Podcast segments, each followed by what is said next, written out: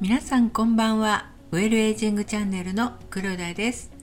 このチャンネルではウェルエイジングをテーマに人生100年時代上手に年齢を重ねて楽しく過ごしていくための健康や美容暮らし方などについてお話ししていくチャンネルです。今回も前回に引き続き夏バテを防ぐ方法についてお話ししたいと思います。前回は夏バテを防ぐために必要な栄養素のお話をしましたが栄養素ともう一つ大事なのが内臓を冷やさないことです。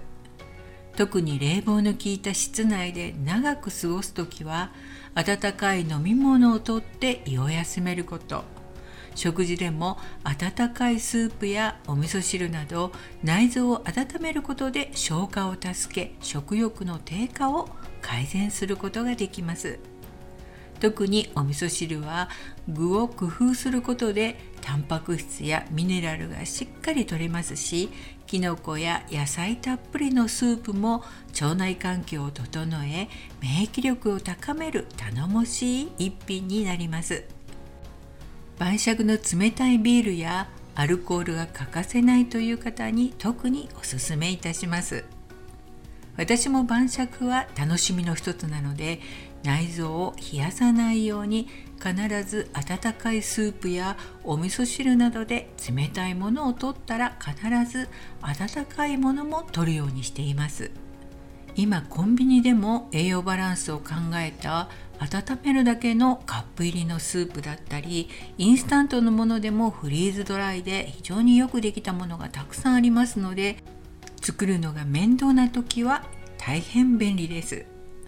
ちなみに私が気に入ってるのがフリーズドライのもずくスープです。海藻ってなかなか取る機会が少ないのでランチの時に活用しているんですけれどもとても美味しくて毎回買ってしまうんですね。とにかく暑いと冷房の効いた部屋で過ごす時間がどうしても長くなりますので内からも外からも体を冷やしすぎないことが夏バテ防止の重要なポイントになります。そして食べ物や飲み物で内臓を温めることの他に大事なのが体を動かすことです。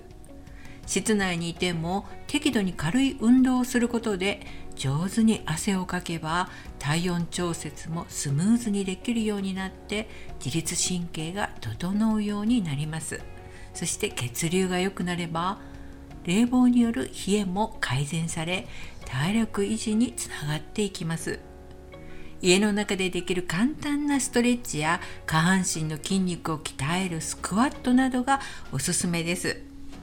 こういった軽い運動による程よい疲労は睡眠にとってもプラスの効果になりますし寝る前のお風呂でゆっくり湯船に浸かって体を温めリラックスすることで質の良い睡眠につなげることができます。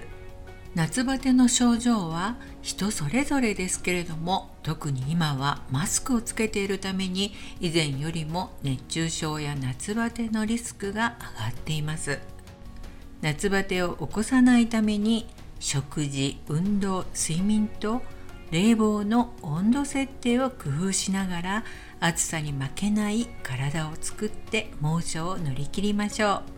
う。ということで前回に引き続き夏バテ対策として今回は冷房による体の冷えからくる夏バテの予防についてお話しいたしました。次回はスマホじわについてお話ししたいと思います。それでは今日はこの辺でお相手はウェルエイジングチャンネルの黒田がお届けいたしました。